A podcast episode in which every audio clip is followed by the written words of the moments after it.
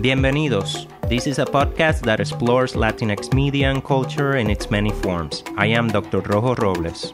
And I am Dr. Rebecca L. Salois. And we are Latinx and Latin American Studies professors at Baruch College in New York City. In this podcast, we will analyze Latinx film, television, literature, art, and cultures.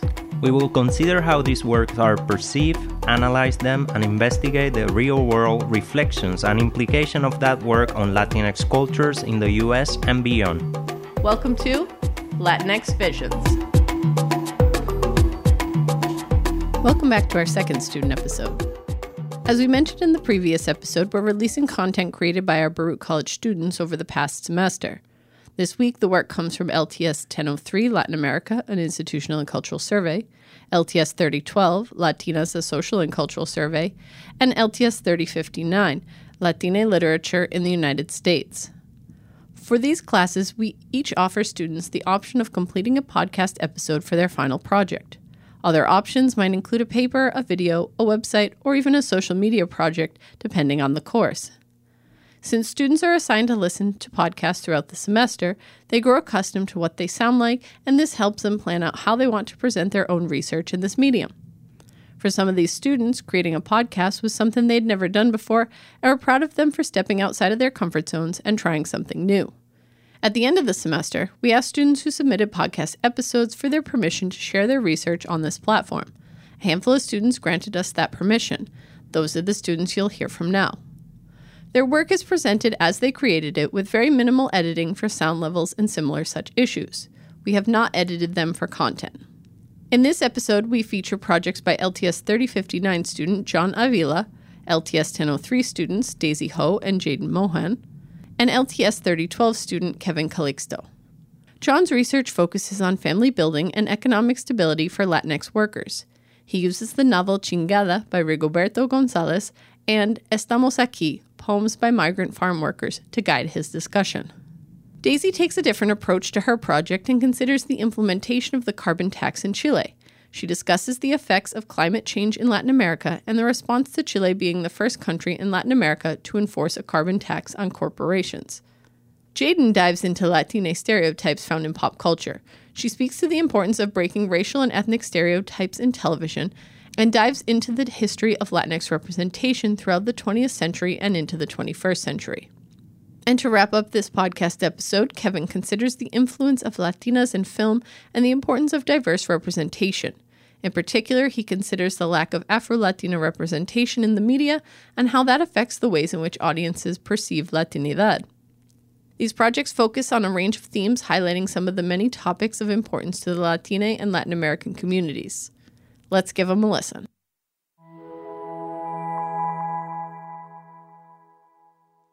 Hello, listeners. This is your host, John Avila, and today we'll be discussing some Latinx topics.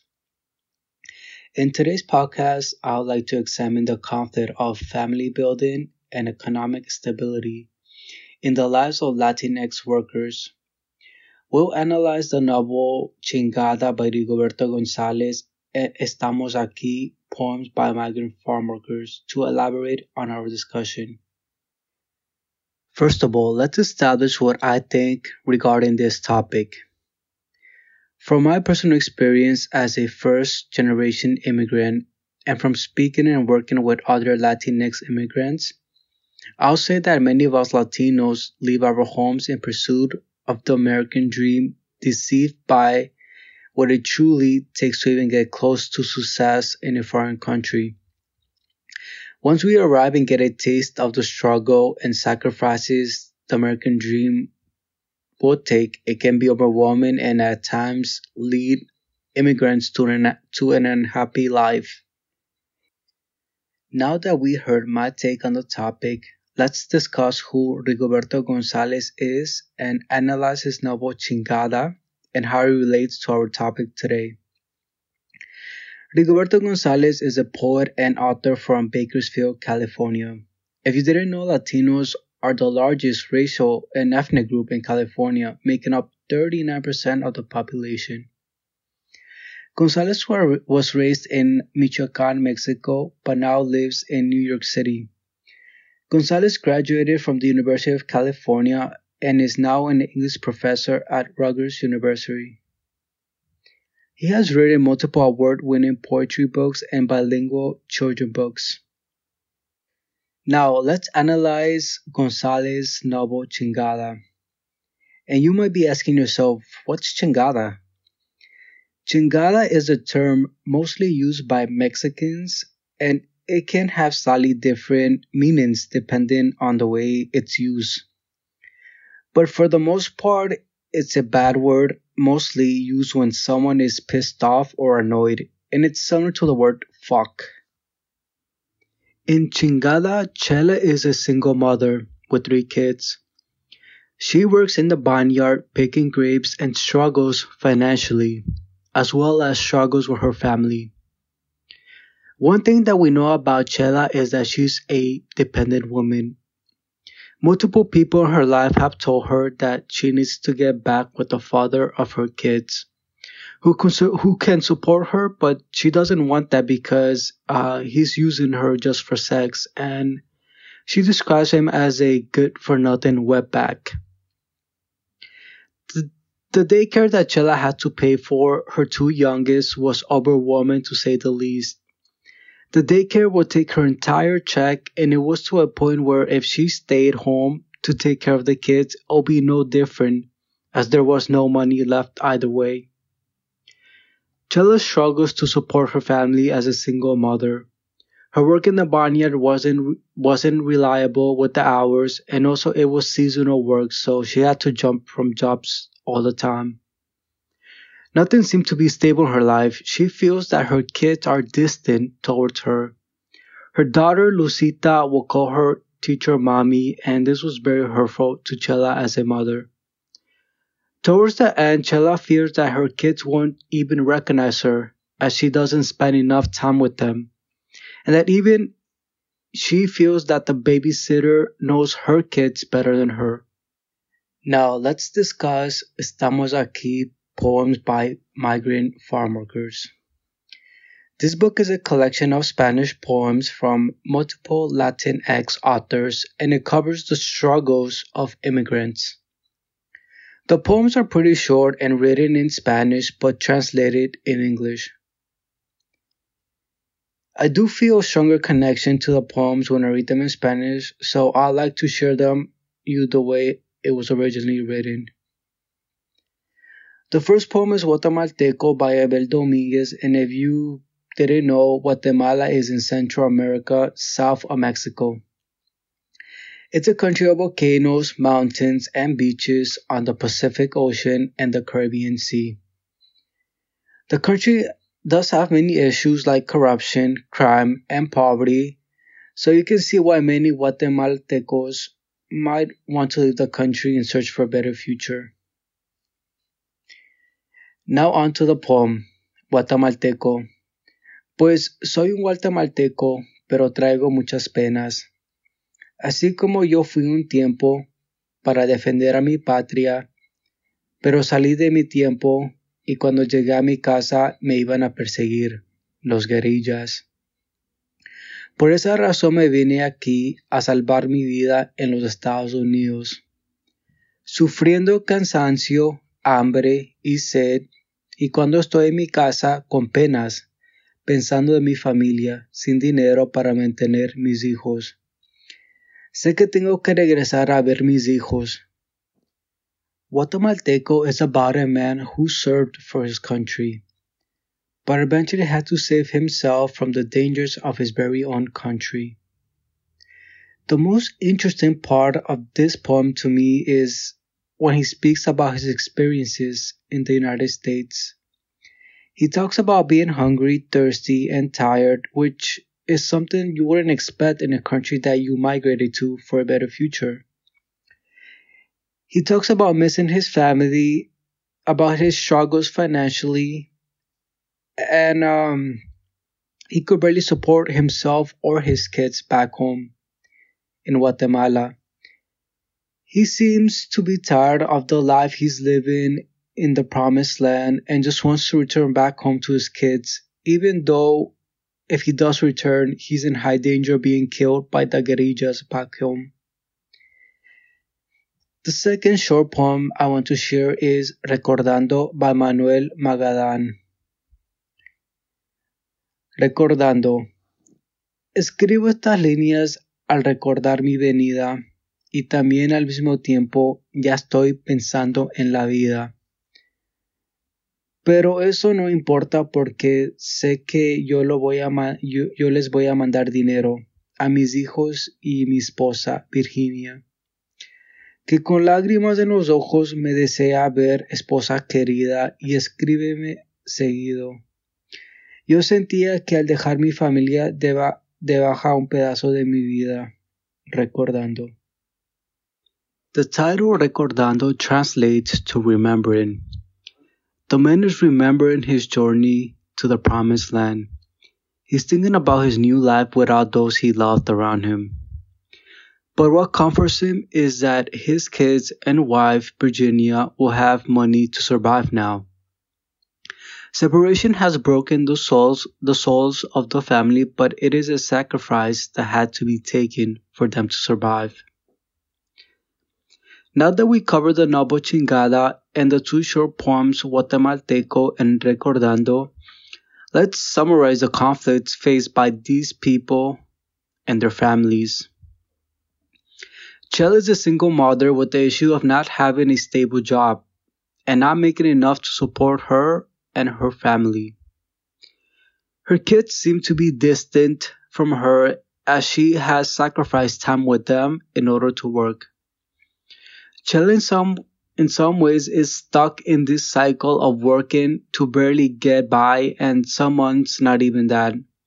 She looks for help from the government but she doesn't want to give up. She doesn't want to give herself to a man. She doesn't want to give up on her family and sacrifice a healthy relationship with her children. She doesn't want her kids to grow up thinking that the only work there is for people like them is field work. In the two poems, I covered the economic issues in their countries, and dangers is what led them to migrate.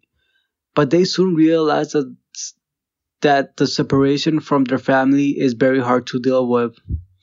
Some are barely surviving in this foreign country, and those who are surviving are in a cycle of loneliness and work so that they can send money back home.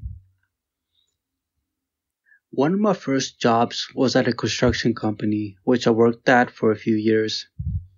The company was owned by Italians, but majority of the employees were Mexican, Chapines, Catrachos, and a few Ecuadorians like myself. We were all like family, and during our lunch break, we would share meals together filled with laughter, but also at times stories of their journeys and their struggles of being away from their home country. They all had similar stories when it came to their struggles back home and their struggles in their temporary home. They all had to leave their country due to poverty and having no opportunities. They had no choice but to take a dangerous journey in order to support their families back home. They'll talk about how life didn't get any easier. Easier. They may they might have a little more money now, but the issue of separation and loneliness at times was too much and they rely on las chelas to help cope with that. They'll talk about how it was hard to be away from the ones they loved, but the thought of knowing that their families back home aren't dying of hunger, combined with the assistance of las cervezas, was enough to help them cope with all the issues they were facing. Many of them had very similar routines. Monday to Fridays, they'll get up to go work, get their small coffee with a tamale or empanadas, and work as much as possible. After work, they'll get their cerveza fria in and either go cash their checks and hit the Western Union right after, or go pass out in their small rented room with the hopes of being able to make enough money to buy a house back home so that they can finally return back to their families. There's a crazy statistic that I found it says that nearly 60% of unemployed immigrants return back home within their first year in the United States. And overall, one third of immigrants return back home after working for a few years. Money doesn't seem to mean much when your mental health is at an all time low due to loneliness and your family being far away. That's why many do not stay here for too long. Just like in the novel and poems we covered, immigrants come to the promised land to work, but soon discover that it's not an easy life. It is a life of working hard, liberal jobs, sending money back home, and ending the nights in your small rented room all alone. But you have to live this lonely and frugal life so that you can afford to send money to your family back home and maybe save enough for you to return home one day. The kids have to grow up with an absentee parent, which of course ends up affecting their development and relationship with the absentee parent. But uh, the options are very few. Um, it's either go sleep hungry, well, your family go sleep hungry, or go to sleep full, but without a parent. The issue of economic stability and family building are prevalent, but from my experiences of the characters we covered and the people that I've met, immigrants cannot have one without the other suffering. Thank you, listeners. That's all we have for today, and I hope you enjoyed listening to this episode.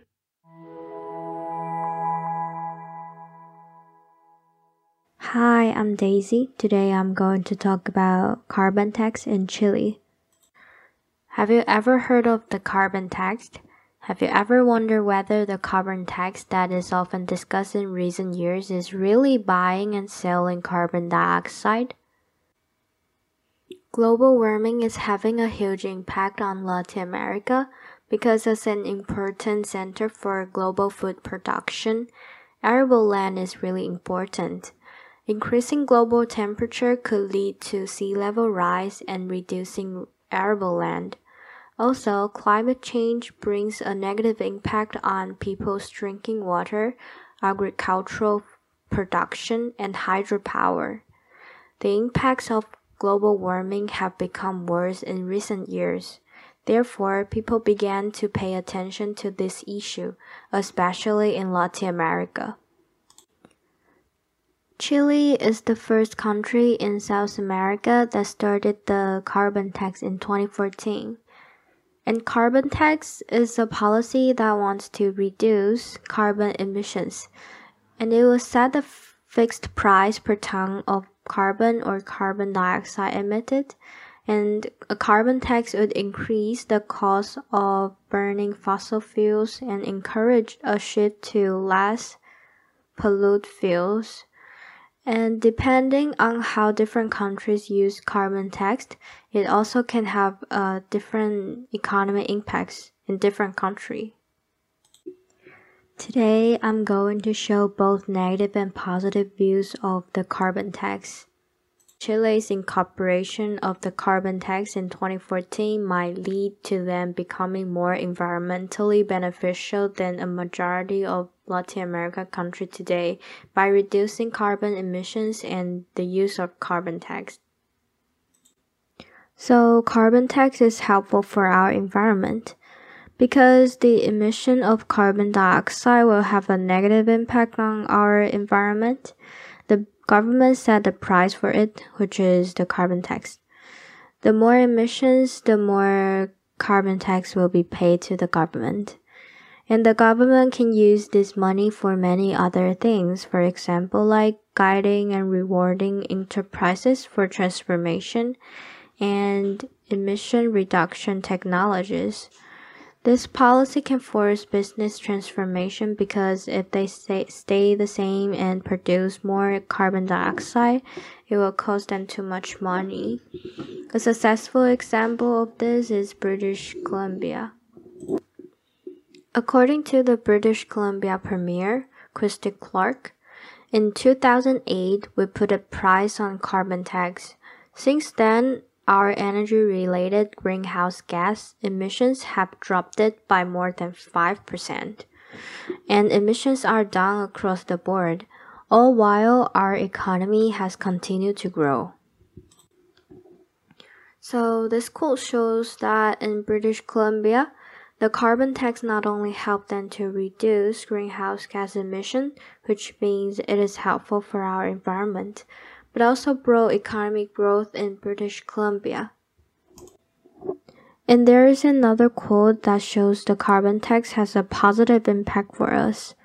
On January 1st, 2017, the green taxes regime came into force. Revenues from green taxes amounted to over $298.3 million in 2018, with the greatest contribution from the power generation sector, which is around 94%. This source is talking about Chile, which shows that after the carbon tax started in Chile, they had an extra income from the carbon tax. This source can also show that the Chilean government did support this policy and they tried to let this carbon tax become a success. And also, the reason why the power generation sector has the greatest contribution is hmm. that the main source of electricity is the burning of fossil fuels. So there are carbon emission in electricity consumption and this situation also appears in various countries. Therefore, it is hard for us to actually achieve zero carbon emissions because the majority is using the combustion of fossil fuels. The only thing that we can do is to reduce it. But I think this policy did work in some country and reduce carbon emissions, like British Columbia. From these two sources, I think the carbon tax is helpful for long run development. And one thing that I think is really important is government support in order to make sure that the carbon tax can be successfully implemented. So, next, we are going to talk about the totally opposite opinion about the carbon tax. Carbon tax doesn't affect reducing carbon dioxide emission because the carbon tax system is not perfect right now. There are also some sources that shows this policy is not really useful for our environment. So whether the real impact is beneficial can still be discussed further. And there's a quote that discussed the carbon tax in Chile the results show that a tax of $5 per ton of carbon dioxide for industrial sources of more than 50 megawatts of thermal power is wholly ineffective in reducing emissions. If a carbon tax is applied to all independent sources of power, only a few industrial sources are predicted to change their current fuel mainly changing coal to biomass. The conclusion is that the carbon tax served to raise tax revenues rather than reduce emissions. In 2014, Chile introduced a tax reform on carbon dioxide emissions that will be collected in 2017. This research talked about each industrial source option to reduce their tax by switching to cleaner fuels, but the result shows that a tax of $5 per ton of carbon dioxide didn't bring a positive effect on emission carbon dioxide. Therefore, this author said that this carbon tax only increased the carbon government's tax income. And there are some ways that I think might improve this problem. The first one is to that the government show the public about how they respond to carbon tax, such as whether they use the money to study environmental issues or improving their emissions redu- reduction technologies. And the second one is they can just increase the carbon price per ton to force everyone to change to a cleaner fuel. Another quote discussing the disadvantage for carbon tax is about Europe. And just a quick background information about Europe. Europe is basically the country with the most complete carbon tax system in the world. And the quote is Carbon leakage is real but limited and it should receive the political attention it merits but not more. All measures to address carbon leakage are imperfect, including carbon border taxes. So basically, carbon leakage is when one country has a very tough policy to reduce its carbon emissions, resulting in an increasing in other countries' greenhouse gas emissions. For example, if Europe has a very tough carbon tax policy, the company will need to increase their cost. So to avoid high carbon tax, they will move to another country that has less carbon tax to decrease their costs. And in this situation, Europe's carbon emissions decrease, but the overall carbon emissions are not decreased because they just moved to another country. So this source is talking about this problem in Europe because the Europe has a difficult carbon tax policy as a result, this situation is not helpful for global warming, even though they have a carbon tax. By these two sources, I think the carbon tax still needs to be improved. Although Europe has a relatively complete system to control carbon emissions, they still have a carbon leakage problem need to be fixed. If the same problem happens in Latin America, does the Latin America government have the ability to fix it? For now, the only solution that I can think about is to set up the same carbon tax policy in every country. But it is really hard to accomplish, especially in Latin America, because they are very dependent on oil extraction. The carbon tax system is imperfect now, but the problem of global warming is already very serious. Therefore, we need to find out the solution as soon as possible. Chile is the first Latin America country to implement carbon tax. It is a big step towards environmental protection in Latin America. And after researching, it is really surprising that there are many sources show that carbon tax is not useful to protect our earth, but the majority are having positive thoughts and looking forward to it. Most of the sources that show carbon tax is useless basically argue this is an imperfect policy, especially in Latin America. But I think it takes time to improve it. So carbon tax is still a great policy for our long run development. Chile participating in this policy is definitely a big improvement for Latin America and also a great example of carbon tax. Although the current carbon tax system is not perfect and there is no way to achieve zero carbon emissions, the implementation of carbon tax must have a positive impact on long run development in Chile.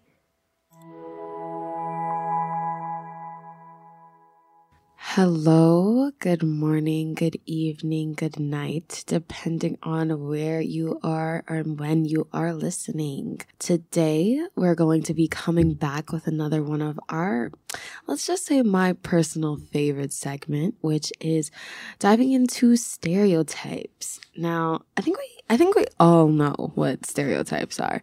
Like, okay, as being a Caribbean and Black individual, I feel like I've encountered stereotypes throughout my whole life, and I feel like a lot of my listeners can relate to the same thing, honestly. So I feel like it's really important to dive into what stereotypes do to us, how they originate, you know, the way stereotypes are so rooted in our lives. Like, I have dyed hair, and I never once thought about, like, I'm black is the reason why I can't dye my hair. I'm thinking bleach is bad for your hair. So, like, that's why you don't dye your hair.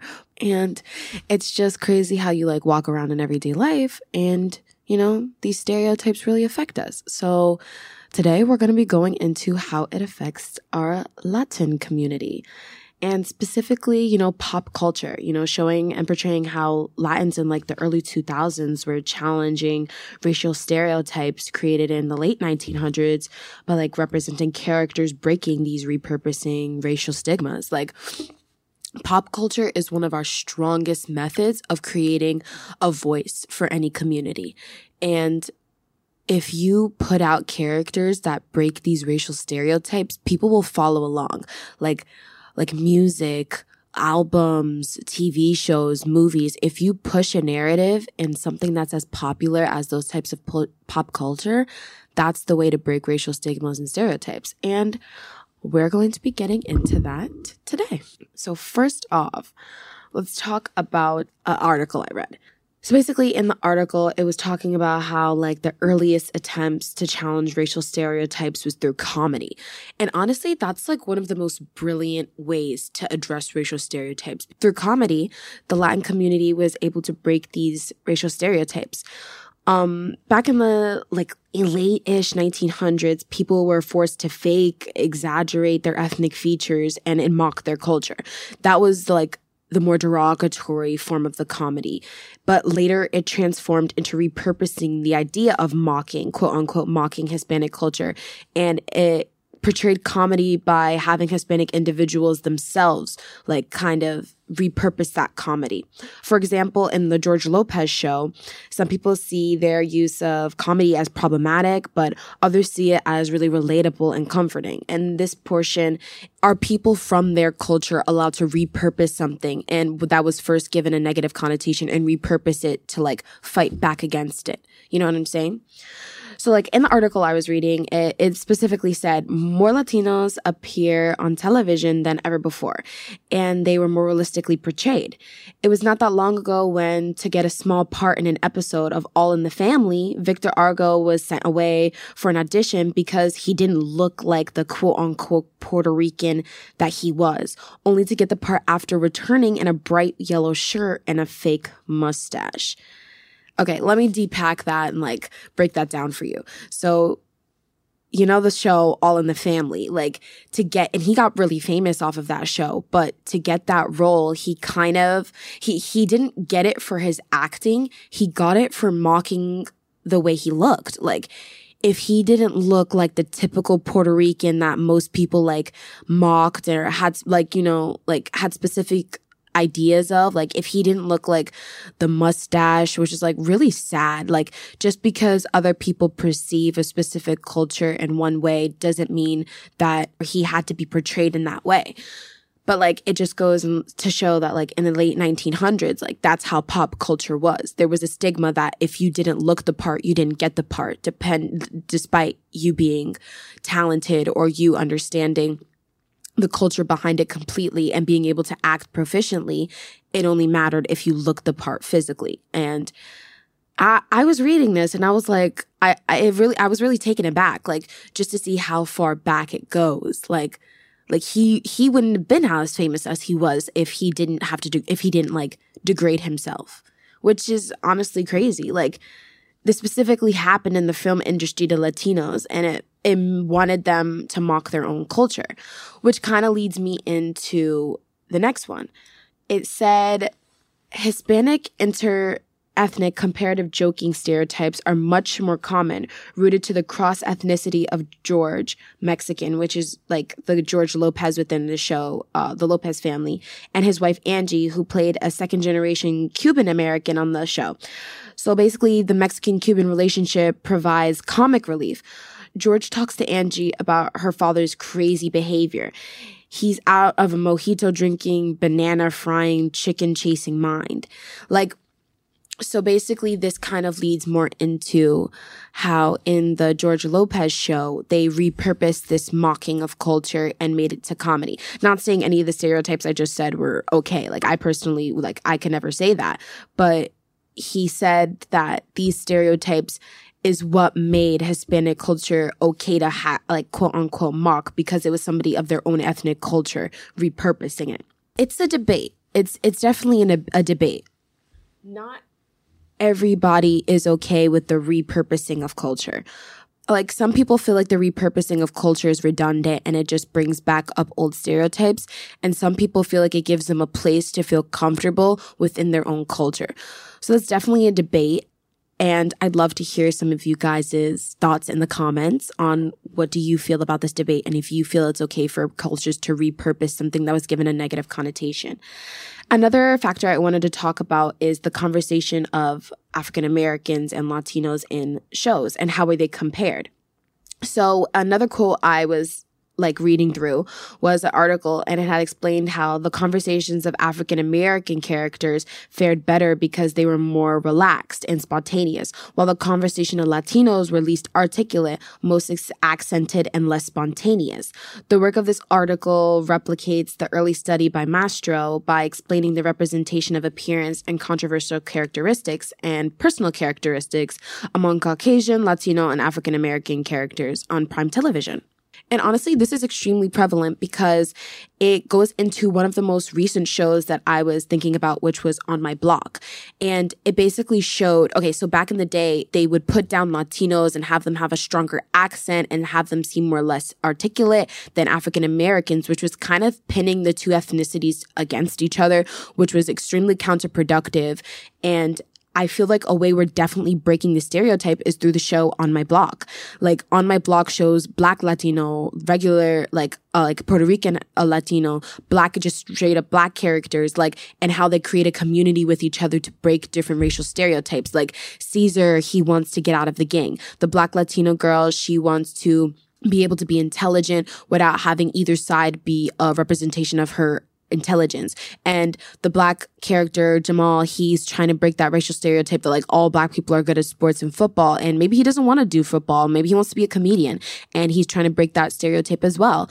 And I feel like this is really important because it shows how recent pop culture is trying to cultivate the idea that you don't have to pin ethnicities against each other and you can break that stigmatism that Hispanic people or Latino or Latinx people are, are not articulate or unintelligent or black people are more intelligent than, than them by having them come together, which I felt was a very good portrayal.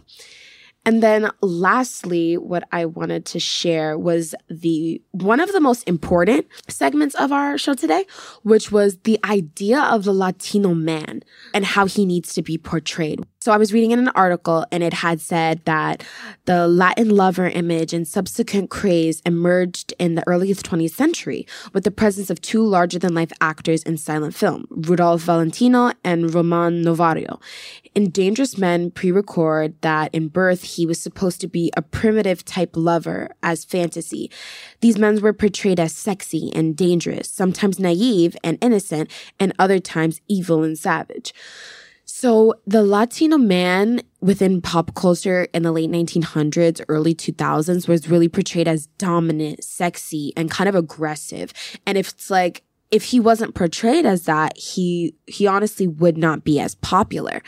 And I don't think that's a horrible stereotype to have in a sense where it's like it's okay to have a like uh, a man be proud of himself and want to feel sexy and dominant but i feel like it becomes a problem when a man or anybody like that's identifies as a man within the latino um, culture and in the film industry cannot be successful if they don't portray themselves as dominant, sexy, and aggressive, and evil or savage, quote unquote, is what they say. And I feel like a really prominent way that we've been trying to break this stereotype in the early 2000s was through the new show Love Victor, where we see a queer male in a leading role. And it's honestly out of this world on how popular Love Victor was. It actually got approved for another season. And it shows this queer boy he's in high school and he's Latino and he's moving to a new environment and his parents are extremely religious, but he knows he is queer. He knows he likes the opposite sex and it's not something he's really ashamed of, only something he doesn't know how to portray to the rest of the world. And it just shows his struggle and how he's trying to come out about his identity and embrace his identity as a Latino male who who could be who could be degraded and could be targeted because he is a Latino male in a society where it's not okay to be queer, but it's kind of showing how it's okay to come out and you're not the only one who's feeling this way. And it could open up so many doors for Latino children or Latino boys who don't think that it's okay to be queer in their community. And that's how I feel like Love Victor was a great platform for showing that not all Latino men in film had to be portrayed as aggressive or evil we need to understand that like pop culture today, so like 21st century pop culture challenges these racial stereotypes in a prominent way. And it kind of breaks the stereotypes that were rooted in the 1900s. And we need to create more television that breaks these stigmas, not only for the Latino community, but also for all ethnic communities, because how we're portrayed in film and the industry is how people is a direct reflection of how people will treat us in society. Like pop culture is one of the driving forces for how people view specific cultures. And that is how we're going to break the stigma is through pop culture. So I enjoyed this podcast episode today. I hope you guys enjoyed it as well. Please leave in the comments anything else you'd like me to talk about. And that is all for me today. Peace out.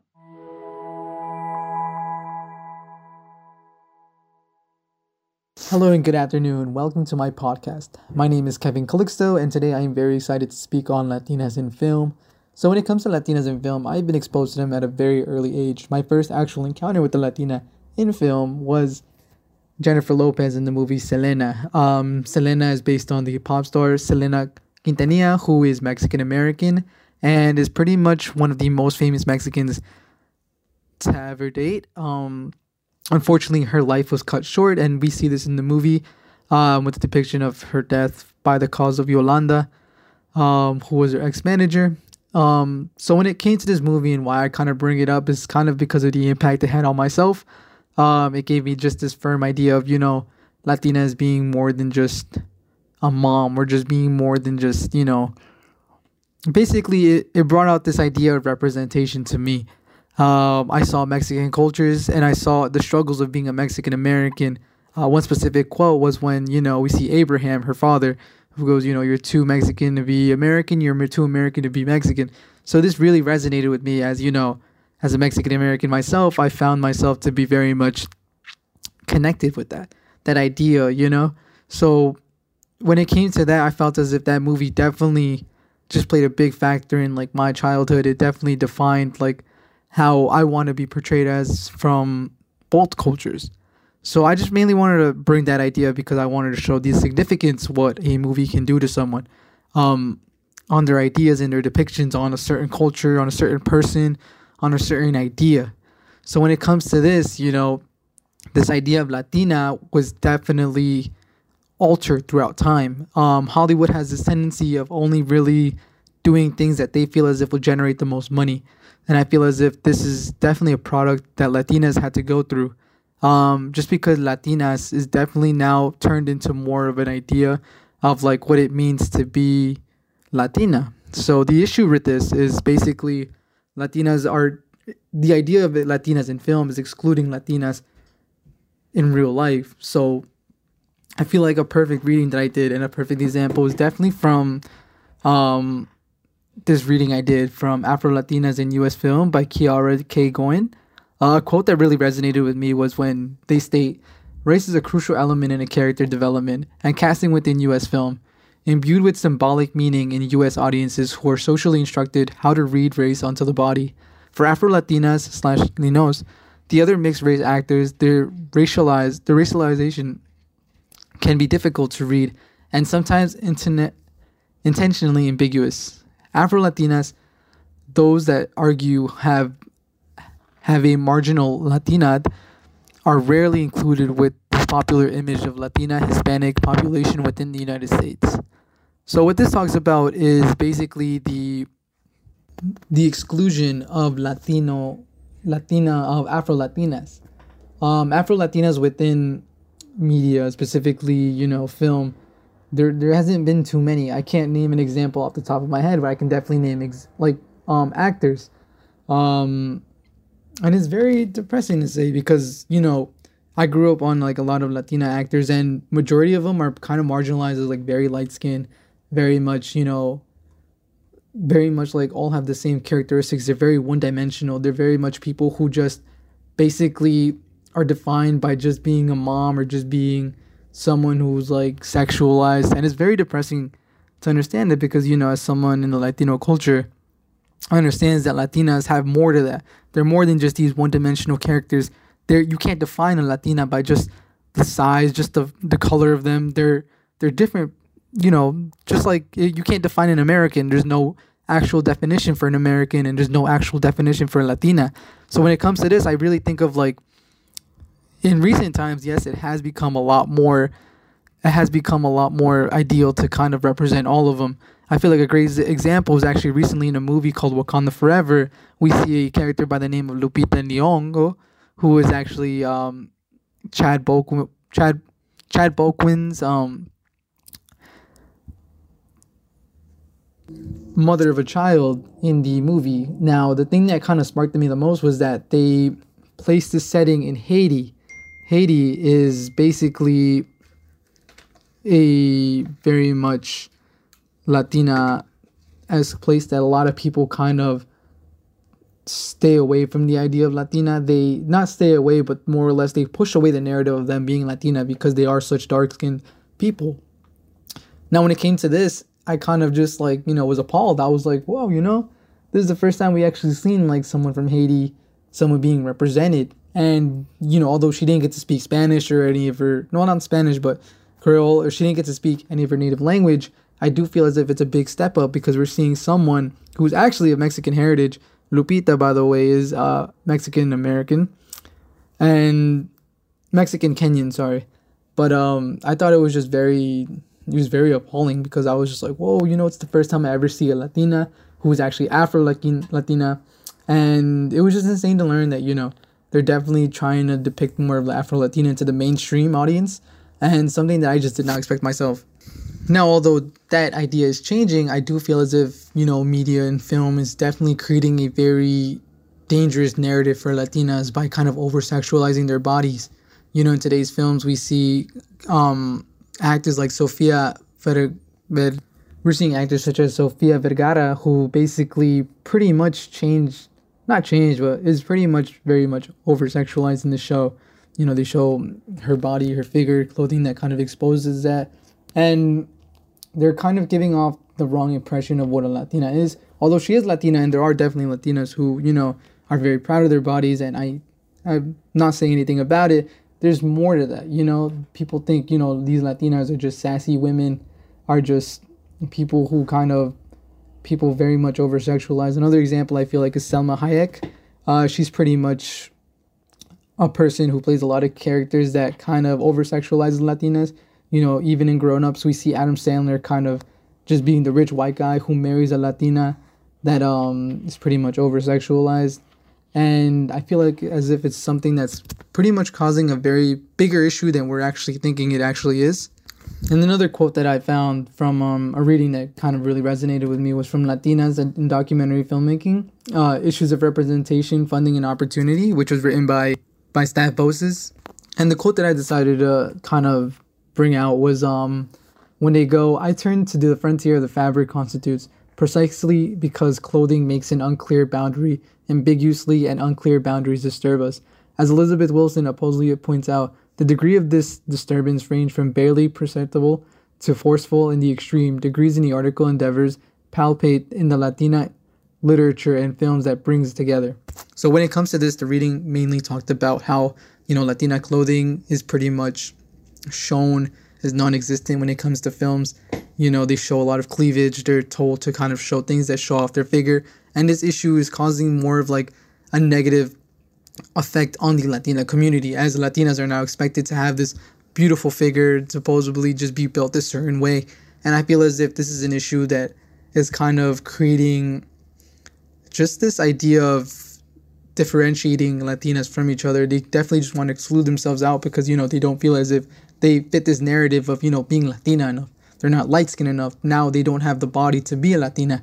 And I feel as if this is a, a bigger issue than we're actually thinking because, you know, we've seen how media has kind of pretty much impacted the way people view themselves when it comes to like social media. People are basically starving themselves to reach this figure. Now Latinas have this expectation to reach this curvy figure that many of them, you know, they're all built different, so they can't they can't be perfect in that definition and that's definitely wrong it's definitely causing more harm than good and that's why i kind of state that you know maybe it's best that latinas aren't very much represented as much. Um well not represented but very much not depicted as much in these ideas. Like when i say you know latinas shouldn't be shown in media i feel as if they shouldn't the certain aspects shouldn't be shown in certain medias. Like these ideas you know this light skin this specific picture that they give out of latinas with the perfect body the accent and everything it's wrong because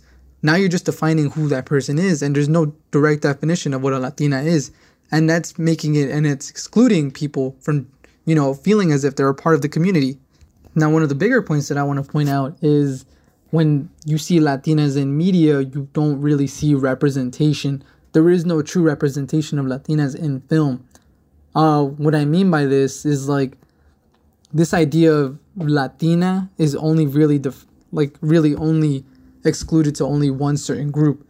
These Latinas are light skinned, beautiful body, beautiful hair, and it's definitely depicted a lot in these readings. A lot of these readings, um, specifically in this reading I found was Latinas in documentary filmmaking issues, representation, funding, and opportunity, uh, which is by the U.S. Latino and Latina Oral uh, History Journal. Um, and when it came to this reading, I found it to be very interesting because it doesn't just talk about Latinas, but it talks about Latinos as a whole. Um, when it came to this, a specific part that caught my eye was when they stated that in 2007, PBS was preparing a war Ken Burns 14.5 hour documentary series about World War II when it became known that seven episode series presented no not one Latino or Latino voice, a several Latino Latina organization protested as the grassroots coalition emerged known as Defend the Honor. Um, organizations involved in the coalition included the U.S. Latino and Latina World War II Oral History Project, the National Hispanic Media um, Constitution National Institute, CLR, and the American GI Forum.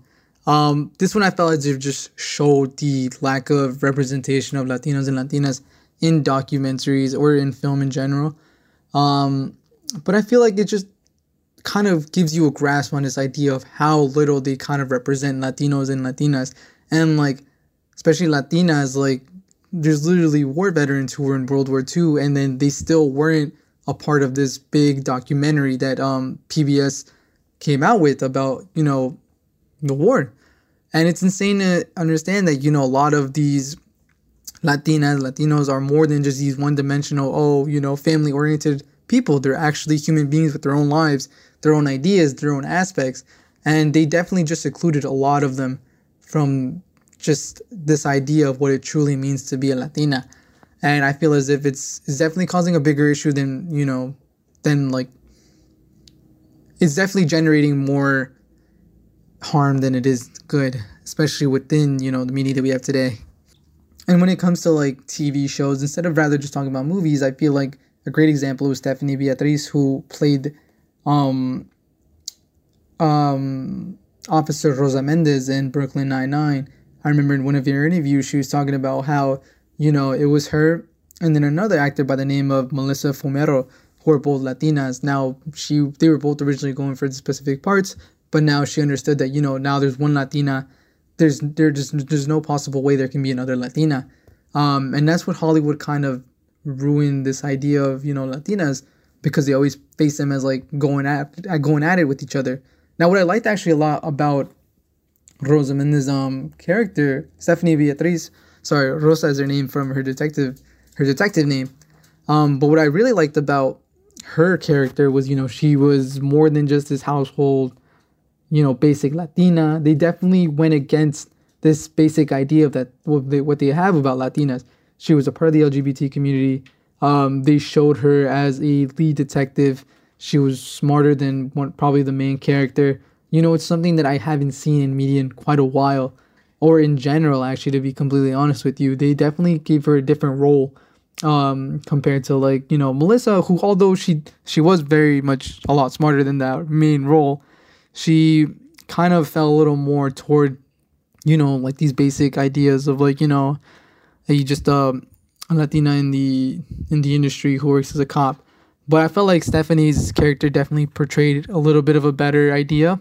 And one character that I just genuinely did enjoy in the show, and you know, I did enjoy her per her um her yeah, and I really enjoyed her like depiction of this character. I felt as if it fit her perfectly. Even in real life, she's actually bisexual, and in the interview, she kind of talked about that kind of struggle within her own life, and it's just very inspiring to me. And as time is kind of going, we're starting to see media and especially in film kind of go against this idea of like basic Latinas who kind of meet the status quo. You know, we're starting to see, you know, characters like Stephanie Beatriz and like just these characters such as Nyong. And it's definitely going it's definitely getting a lot better and I feel as if it's going in the right direction. And especially like even in the older times, I feel as if there were times where they kind of poked fun at, you know, this idea of what it meant to be a Latina. A specific example is um, Beautiful Senoritas by by Dolores Prida, um, which kind of is a play about these Latinas who basically go against the idea of, you know, the typical idea of, oh, a Latina, you know. We're seeing these Latinas who are genuinely funny, who are genuinely poking fun at these ideas of a Latina. Well, the entire poem was basically, the entire play was basically just poking fun at the stereotypes of these names, of just their ideas and their ideals. And I feel as if, you know, it's been around for quite a while. And, you know, this idea of, you know, going against what Latina is has been going around for quite a while. As this book was actually published in 1991. And this was long before even Selena came out, which was in 1997. So I feel as if that definitely shows, you know, where we're at when it comes to this idea of Latinas as you know, not everyone enjoyed it. Just because, you know, me personally, I feel as if it's doing far more damage than good.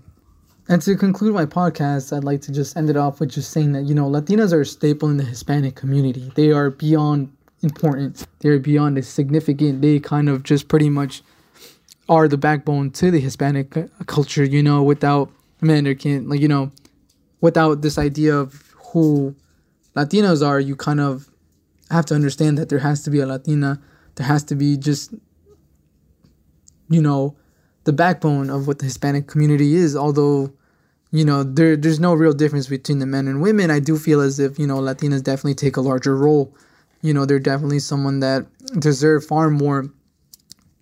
That deserve far more praise than what they get and it's very sad especially to me to see that you know they're they're not depicted this way when it comes to media, they're depicted as, oh, you know, just this one standardized character with this beautiful body, beautiful hair, and just, you know, a very one dimensional person. You know, Latinas can be, cannot be defined, in my opinion. They, there's no way you can define a Latina. You know, when I think of my mom, when I think of my sister, when I think of um, Jennifer Lopez, these are all women who are just completely different with completely different features and completely different specialties, you know?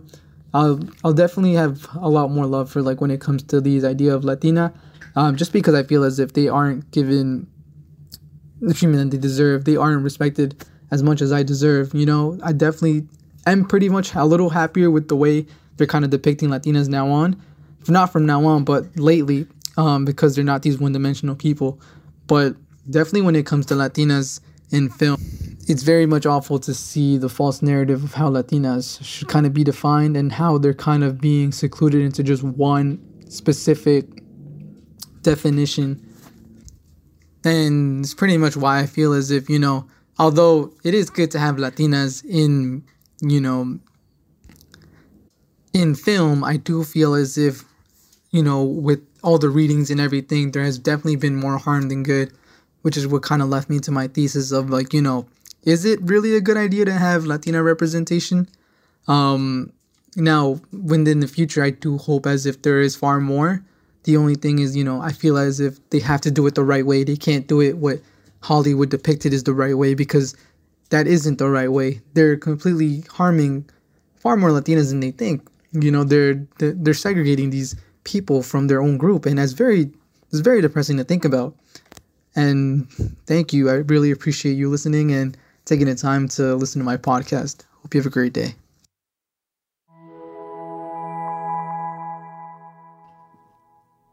Thanks again to our students for sharing their work and contributing to these special episodes.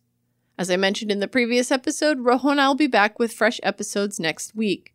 This season we'll be exploring the relationship between New York and Latinidad.